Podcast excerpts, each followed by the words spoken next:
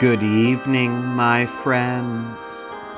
I hope it is midnight wherever you are.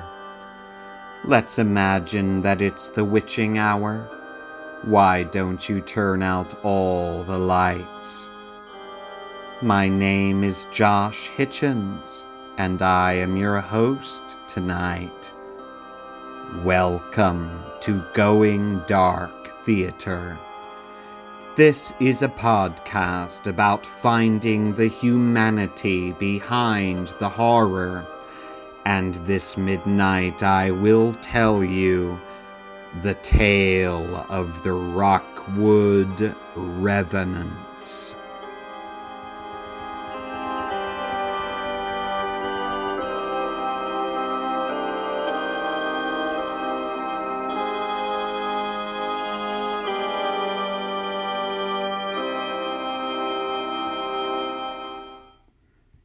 My friends, I am getting close to completing the text of the book I am writing for the History Press, tentatively called The Haunting of Delaware Ghosts and Legends from the First State. One of the chapters in my book is about a location that has become one of my favorite historic haunted places. I've kind of fallen in love with it. It is the Rockwood Mansion near Wilmington, Delaware. If you imagine the television series Downton Abbey, a manor inhabited by several generations of a wealthy family and their faithful servants, as a haunted house, with a ghost in almost every room, that is the story of Rockwood. Its colorful past is filled with fascinating human characters, and I believe the story of this rural Gothic Victorian estate could fill an entire book by itself. Perhaps in the future I will write one. But here, for you now is the haunted and haunting history of the Rockwood Mansion.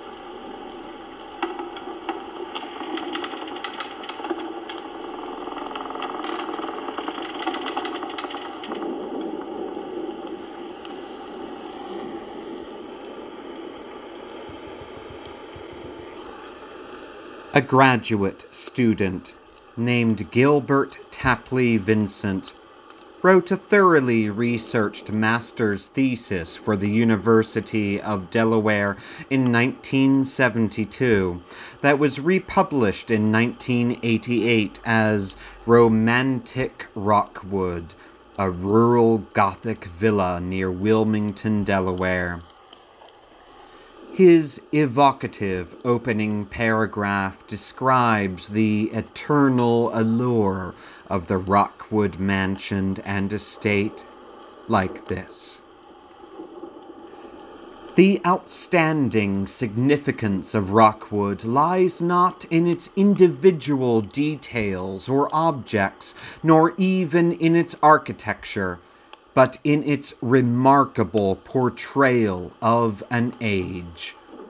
Constructed between the years 1851 and 1854, the estate comprised a mansion house, porter's lodge, stable, carriage house, gardener's cottage, and 211 acres. As it exists today, It is an unusually complete and effective statement of early Victorian taste that is fast vanishing from the American scene. To walk the grounds and enter the mansion of Rockwood today is to be transported into another age, a vision of a long vanished Victorian past that remains startlingly present because the exquisite mansion of Rockwood and the landscape surrounding it have long been known as one of the most haunted locations in the state of Delaware. Rockwood has been featured on Ghost Hunters and many other prominent paranormal television programs it well earns its reputation as a hotbed of well documented supernatural activity, as well as a historical gem that offers its many visitors a trip back in time to a world of 19th century elegance. Rockwood was built by a man named Joseph Shipley. Born on December 4th, 1795, in the city of Wilmington, Delaware, Shipley spent a great deal of his adult life in Liverpool, England. Once he moved there in 1819, Joseph quickly distanced himself from the austere Quaker faith he had been raised in, writing in a letter to a friend that he had purchased, quote, a best super blue cloth coat with velvet collar and gold gilt cuffs. And he attended a fancy dress party. A scandalous fact that somehow made its way all the way back to his devoutly re- religious family in Wilmington. Joseph Shipley became a merchant banker in England, and over the years he amassed a large fortune. In 1846, Joseph Shipley built his own English country house named Wyncote, designed by architect George Williams.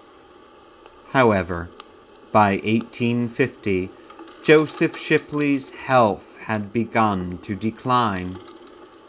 He had been plagued by gout for over a decade, and now he was forced to slow down.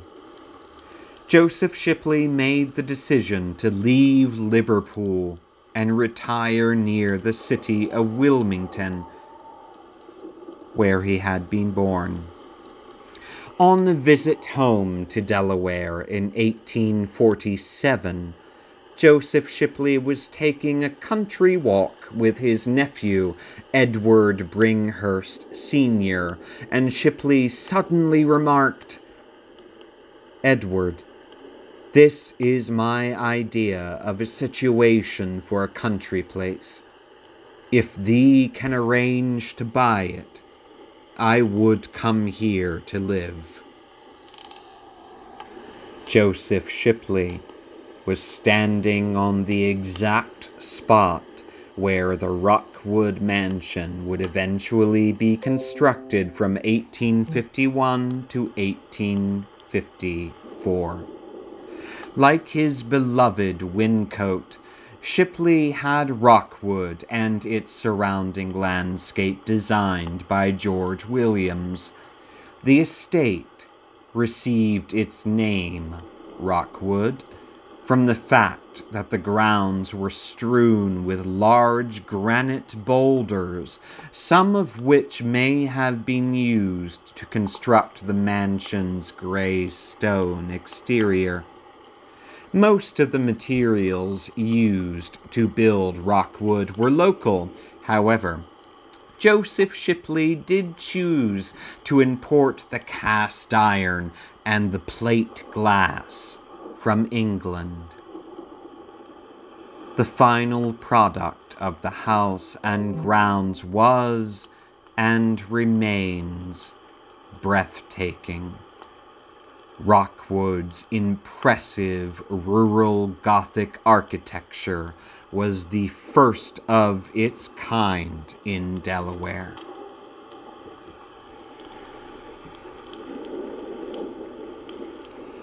Joseph Shipley moved into his grand estate at Rockwood in 1854, bringing the entirety of the Wyncote household with him.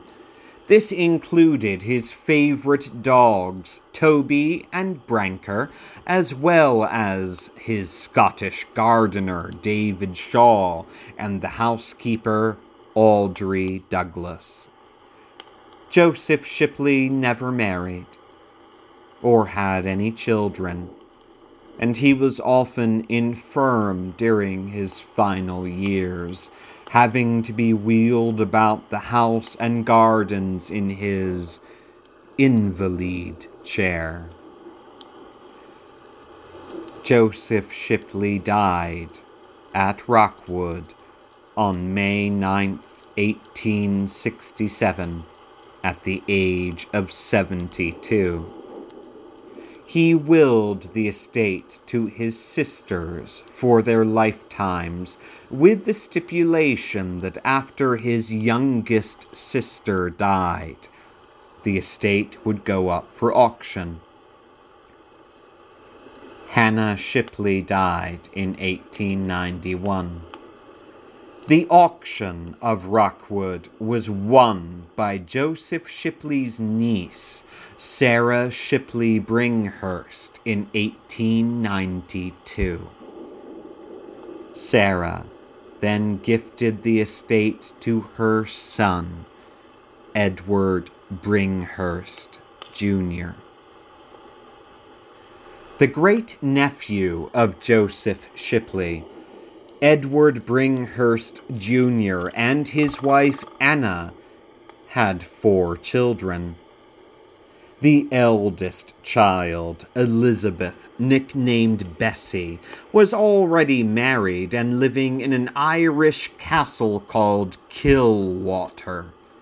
At the time, her parents purchased Rockwood, but she returned to help decorate the new family mansion with the latest exquisite Victorian furnishings and decorations, as well as adding 10 rooms to the servants' wing in 1895.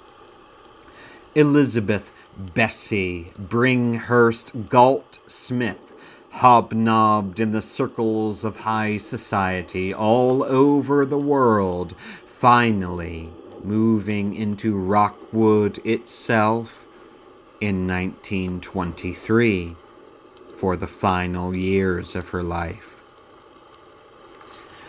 The other Bringhurst family offspring who moved into the grand house in 1892 were Mary, Edith, and little Edward III. This was for a time the golden age of Rockwood, when its fifty room mansion and luscious grounds were filled with the joyous tumult of family life, together with their staff of hard working servants, including maids, housekeepers, cooks, a butler, laundry workers, and gardeners. The Bringhurst clan lived a life of comfortable luxury that, in many ways, resembled a real life American version of Downton Abbey. The patriarch of the family, Edward Bringhurst Jr., died in 1912 at the age of 77 after living at Rockwood for exactly two decades. His wife, Anna Bringhurst, lived for 11 years after her husband died, passing on herself in 1923 at the age of 80.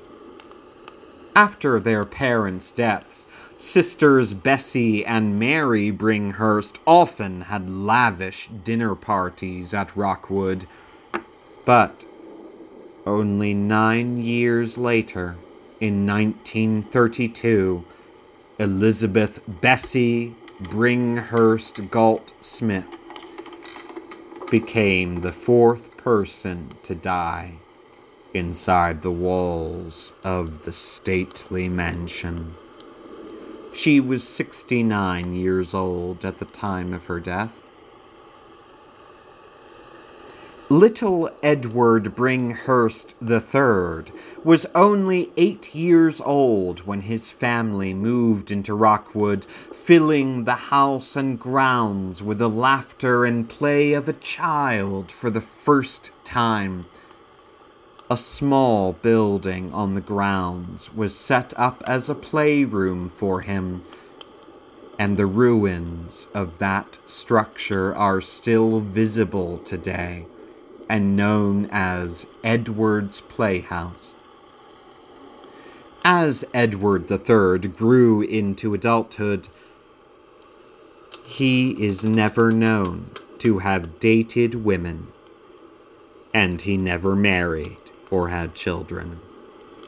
However, he did possess a love of fine furniture and antiques, as well as being an amateur photographer and aviation enthusiast. In 1911, at the age of 27, Edward Bringhurst III was presented to King George V of England. After this incident, he legally changed his name to Edward Bringhurst the Fifth. Some say because he believed he was on the same social level as the current King of England. Eventually, Edward Bringhurst V contracted tuberculosis and spent many years in and out of sanatoriums in an effort to cure the deadly disease. Edward's health, made worse by an aviation accident, continued to decline until he died in the Delaware Hospital a few miles from the Rockwood estate in 1939. He was only 55 years old at the time of his death.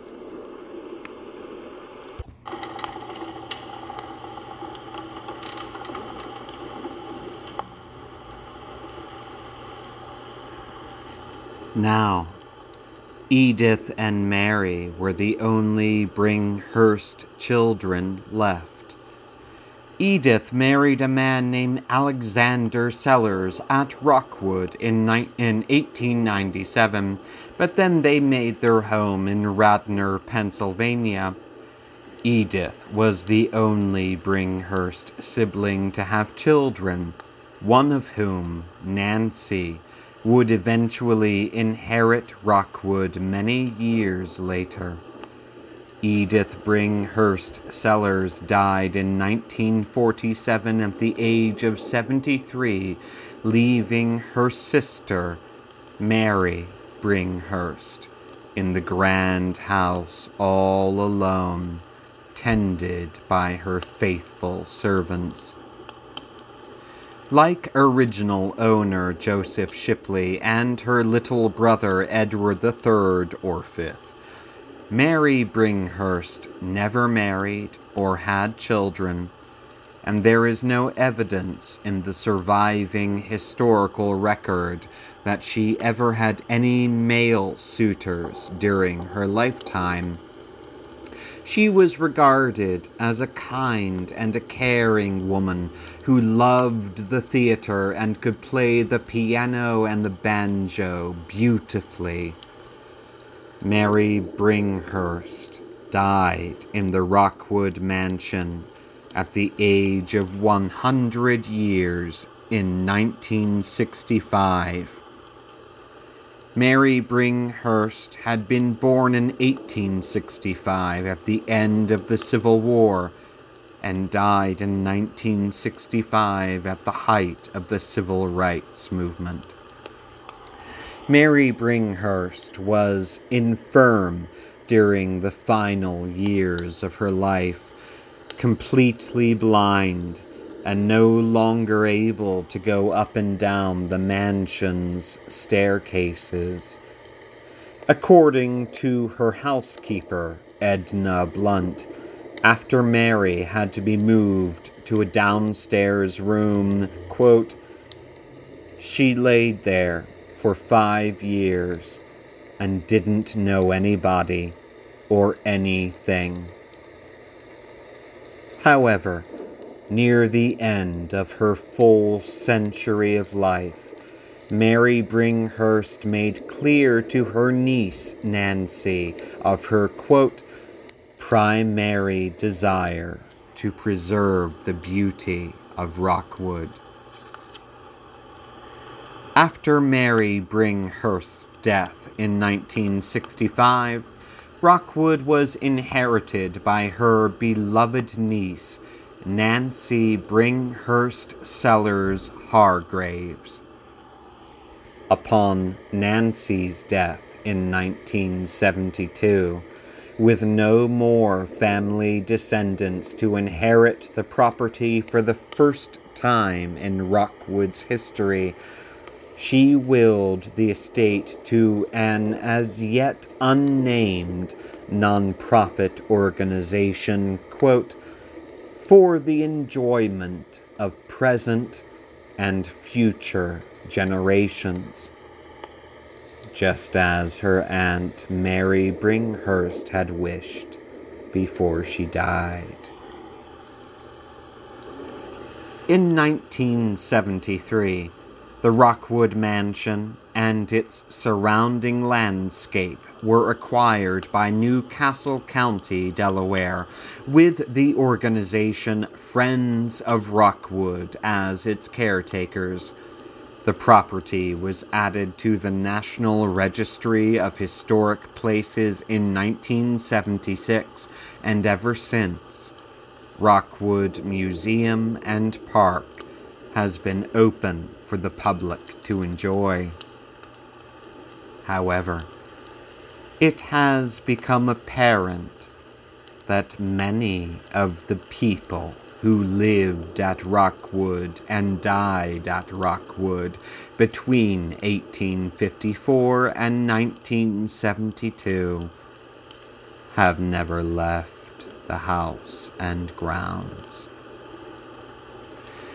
In a chapter of his 1995 book, Welcome In, Ed Okonowitz interviewed a woman named Susie who had been a volunteer guide at Rockwood since it opened to the public. Susie recalled speaking with the housekeeper of the mansion's final owner, Nancy Sellers Hargraves, who related that after one night of terror, Mrs. Hargraves never spent another night in the house alone. According to her housekeeper, Mrs. Hargraves was alone one night when her husband was away. She later said she heard all sorts of things all night long, walking around. Mrs. Hargraves locked herself in her bedroom and pushed chairs up against the door and wouldn't come out. Edna Blunt, a former housekeeper at Rockwood, recorded her own testimony in 1984 about a frightening haunting that occurred during the time Mrs. Hargraves lived in the house. Edna Blunt said, One year, Mrs. Hargraves had brought this cook from Maine.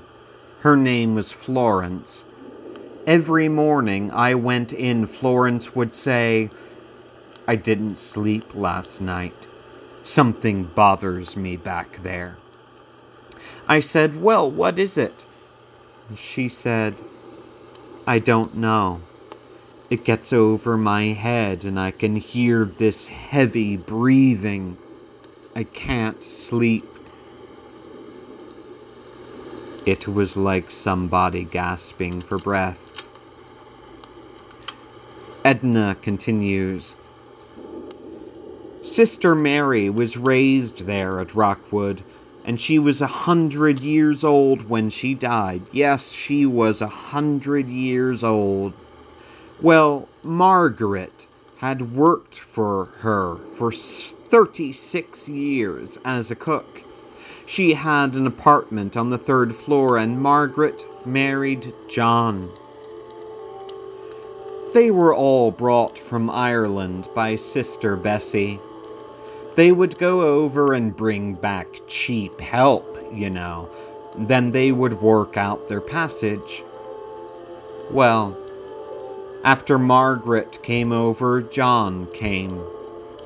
John worked in the yard or whatever, and after a while they got married. They bought a house in Gordy Estates. Margaret said John went home that day to cut the grass so he wouldn't have to do it on the weekend. It was their weekend off. And when he came back, it was so hot. He said he was going to go upstairs to the apartment and lie down for a while. So when Margaret finished work and went up to tell John they were ready to go home, she found him dead.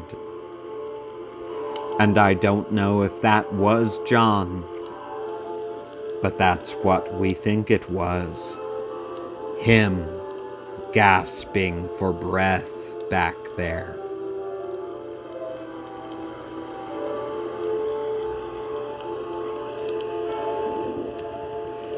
Staff and volunteers at Rockwood Park and Museum have continued to experience paranormal activity into the present day. If anything, the numerous ghosts of the mansion seem to be getting even bolder with the passage of time. Former director of Rockwood, Philip M. Nord, now retired, wrote of the house's haunting reputation. Since my arrival here at Rockwood two years ago, I have been fascinated by and somewhat skeptical of the ghosts that inhabit the mansion.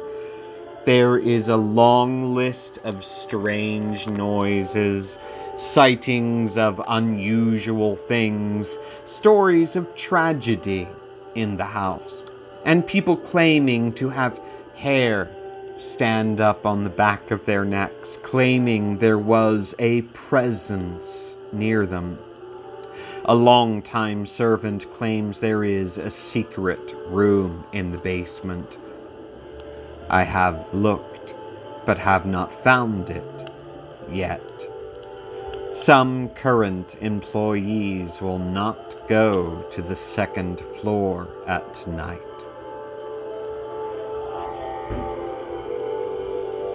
It wasn't long before Philip M. Nord has it had his own paranormal experience inside the Rockwood Mansion. On October 29, 2011, he appeared on an episode of the television series My Ghost Story, where he related this tale. One time, I was closing the place up, and I go into every room to find out if everything is locked up. We have a tea room, and there's no doorway, there's curtains.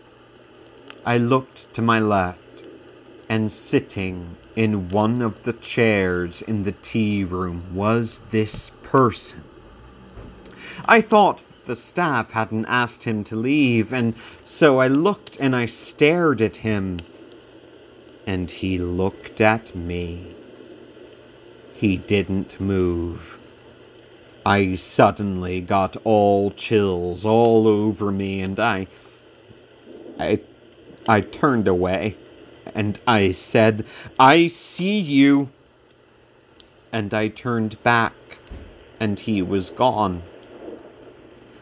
That was the first time I'd actually saw a real full in flesh apparition. So I went downstairs, and the ladies looked at me and they said, You saw a ghost, didn't you? I knew it was Edward Bringhurst, and it totally unnerved me. I can guarantee you it was not a figment of my imagination. Rick and Alice Lovelace have done so much to document the haunted history of Rockwood in recent years, and both of them were gracious enough to provide me with many records of the unexplained phenomena inside the mansion and on the grounds that they have collected. Alice Lovelace wrote a room by room assessment of the ghostly goings on. Here are some highlights. The upstairs hall. Someone visiting the Bringhurst heard a tapping noise in the upper hall, sounding like a cane on the floor. As the guest looked toward the sound, he saw an elderly woman walking along the upper hall with a cane. The visitor assumed that she was another guest he had not yet met. When the mystery lady did not show up for dinner, however, the guest questioned the Bringhursts, who assured him that all their guests were present. After dinner, the family brought out photo albums to see if the witness could identify the mystery lady. She was indeed recognized as a long dead relative who walked with a cane. The Ante Room. Rose Abbott past president of the Friends of Rockwood and a former guide related this creepy tale. She was giving a tour one Saturday to a group of five people. She walked completely into the anteroom. As she talked about the room and furnishings, she felt a little nudge on her shoulder. She found one of the book case doors had drifted open, so she closed it carefully and tightly. Before she left the ante room, it happened again. She jokingly told her group that one of the ghosts must want the door open, and she wasn't about to argue with a Rockwood ghost. Rose and her group proceeded to the dining room. When it was time to proceed upstairs, she peeked into the anteroom one more time and found the bookcase door completely closed. The servant's bathroom. Several years ago, Jack Bronlein the previous director, discovered that he was having serious water damage due to an overflowing tub in the long disused servant's bathroom on the third floor. When he investigated, he found the tub full to overflowing, but the faucets were not on he made sure that all sources of water to the tub were completely turned off. Within days, it happened again. This time, Jack had all the water pipes to that bathroom removed. The servants' staircase. Many guides and many visitors have heard the sounds of swishing skirts on the servants' staircase. It seems to be loud enough to cause people to turn their heads and look up the stairs, expecting to see someone coming down. I witnessed this on a tour when several ladies on my tour heard the same thing and all looked up the staircase at the same time. The Winter Garden. Several years ago, a guide greeted two ladies at the door. One lady said she had come to Rockwood before, but this time she wanted to bring her friend. Her friend made her living as a psychic. The psychic said that she saw a well dressed gentleman in a wheelchair in the winter garden and that he seemed lost and confused. The guide said that it must be Mr. Shipley, and he's confused because that room did not exist before 1913, and Joseph Shipley had died in 1867. Road to upper parking lot. While I was on duty in the dining room, I was pointing out the portraits of family members to a woman. When the woman saw Sh- Sarah Shipley Bringhurst in the portrait with Edward III, she really did a double take. She told me she had just seen this woman. The visitor had parked her car and started to take her afternoon walk on the old road that leads to the upper parking lot. She walked past a woman walking her dog. She said hello, but the woman looked at her without speaking. She took special notice of her because the woman looked very plain and severe and was wearing a long black cape. This struck her as odd because it was a very warm afternoon. After she passed the woman, she turned around to take another look. There was no one there. This woman insisted that Sarah Shipley Bringhurst was the woman she had seen. Mary Bringhurst's bedroom Almost every time I close Mary Bringhurst's door, it sticks, and I have a great trub- deal of trouble opening it to let my group continue the tour. I can't see why it sticks. There is light showing all around the door, and the knob turns easily. So I say, Miss Mary, these visitors are enjoying your lovely home, and I would really like to show them the rest of Rockwood. I find then that the door opens easily and effortlessly.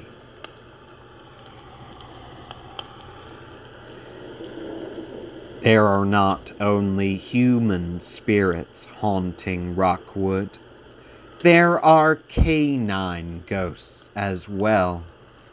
Over the years, both the Shipley and Bringhurst families kept at least 40 named dogs as pets. On a patch of lawn shaded by trees near the mansion's conservatory, there was once an extensive pet cemetery its markers now gone, eroded by time. There are two mentions of a phantom dog recorded in the anecdotes collected by Rick Lovelace and other museum docents. Saturday, October 18th, 2014. Rick and Alice Lovelace were on a ghost tour. On the second floor, in the Bringhurst master bedroom, Alice was bent over Mrs. Bringhurst's dressing table near the windows, looking at pictures. Rick took a picture of Alice.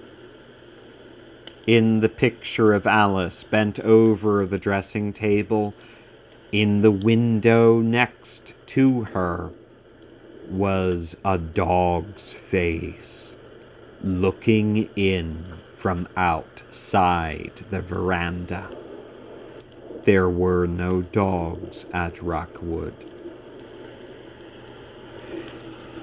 Alice Lovelace related another incident on December 13th, 2014, that was experienced by several individuals that night as Rockwood hosted its annual holiday open house event. As I was standing, talking to a group of guests in the Shipley reception room, I felt the presence of a dog to my left side. I started to put my hand out to pet this dog. Realizing what I was about to do and knowing there are no dogs allowed in the museum, I turned to my left and looked down to see the ghostly image of a large black dog, which slowly dissipated. I then called to Linda Macaulay, and Linda stepped over to the doorway, and before she could say anything to me, her eyes started to water. Linda then said to me, I smell a wet dog, and I am allergic to dogs. I then told her about my experience.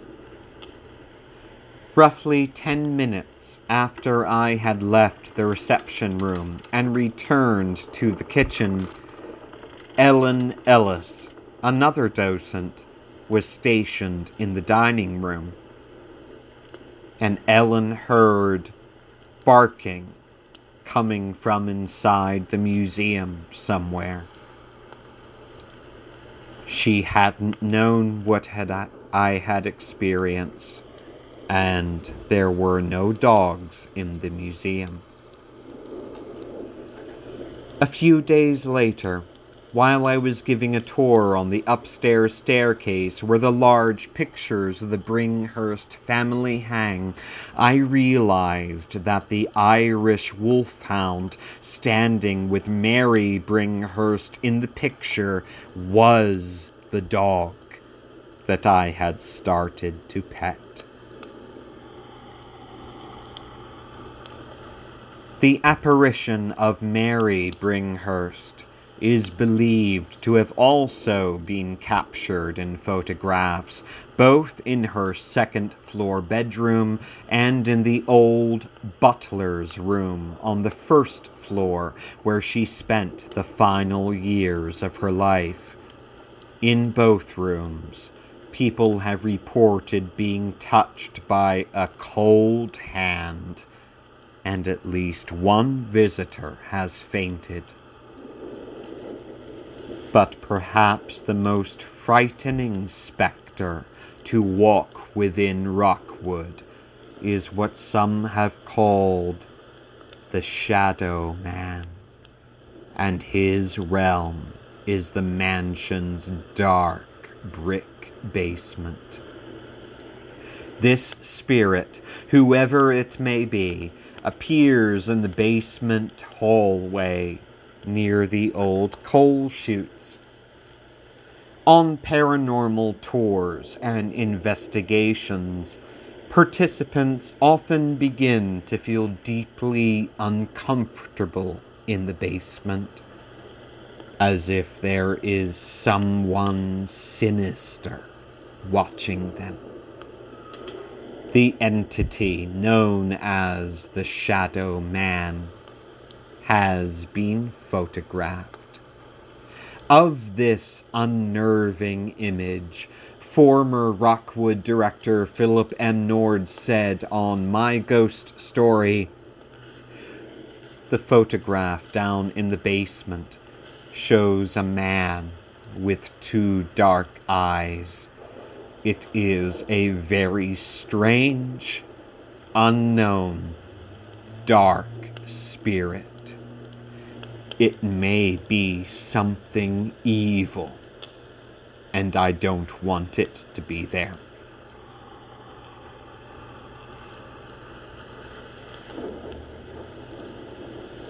On October 31st, 2020, I attended a paranormal investigation on the grounds of Rockwood hosted by Rick Lovelace. It was unusually cold that Halloween night. Near the end of the event, I was sitting on a stone bench beside a spirit box which can be used to detect electronic voice phenomena. I asked a question. Do you know why I'm here? There were a few moments of static, and then I heard an unmistakably human like voice say, Yes. I then asked, May I have your permission to write about Rockwood? This time, there was no answer, only static, and I shivered. The event ended close to midnight, and as my partner and I walked to our car, I could feel echoes of the rich history of Rockwood and all its past residents around me in the darkness. On a Halloween 2019 episode of the local Delaware television show The 302 about the haunting of Rockwood, host Jackie Ferris asked, now, you guys see ghosts all the time here at Rockwood? And Rick Lovelace answered,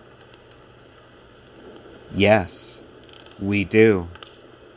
It's not unusual when we are giving tours for people to see something out of the corner of their eye where there's been a figure that's actually walked across the hallways when we've been giving tours.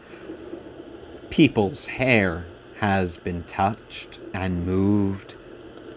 It happens any time, all the time. It doesn't have to be night, it doesn't have to be day. It just happens.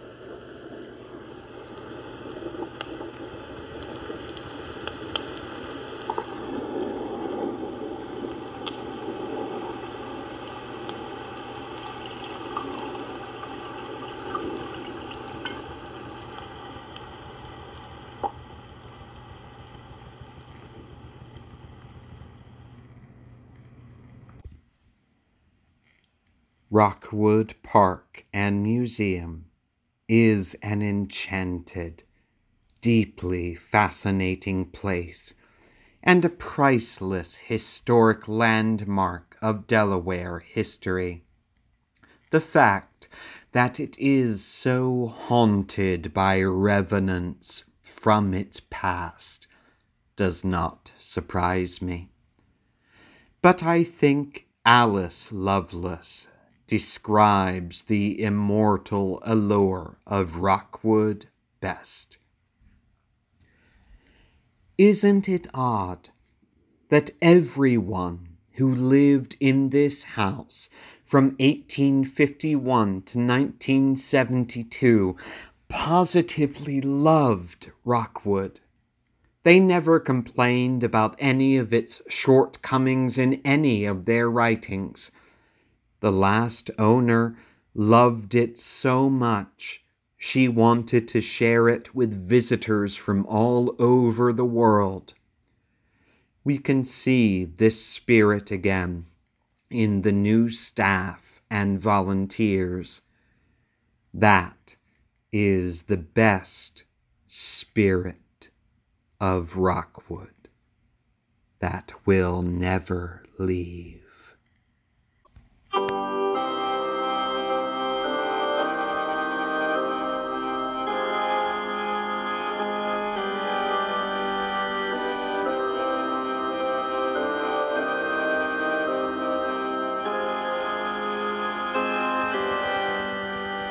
Next time we meet on Going Dark Theater, there will be a special dark Christmas episode of the podcast I have planned for you in December.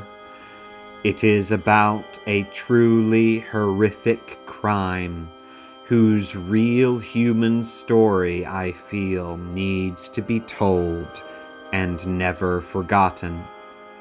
And that episode coming up next will be called the Tale of the Christmas Portrait. If you'd like to help support the creepy work I do, I have a Patreon, patreon.com slash Josh Hitchens, where I post the text of the Going Dark podcast episodes, chapters from my book in progress, and audio recordings of my various horror stories. If you do wish to subscribe to my Patreon, you can do so for as little as $1 a month if the spirit moves you. I am your host, Josh Hitchens, and you've been listening to Going Dark Theater, where we always seek to find the humanity behind the horror. And until our next midnight together, my friends, I wish you all very pleasant dreams. And now, going dark.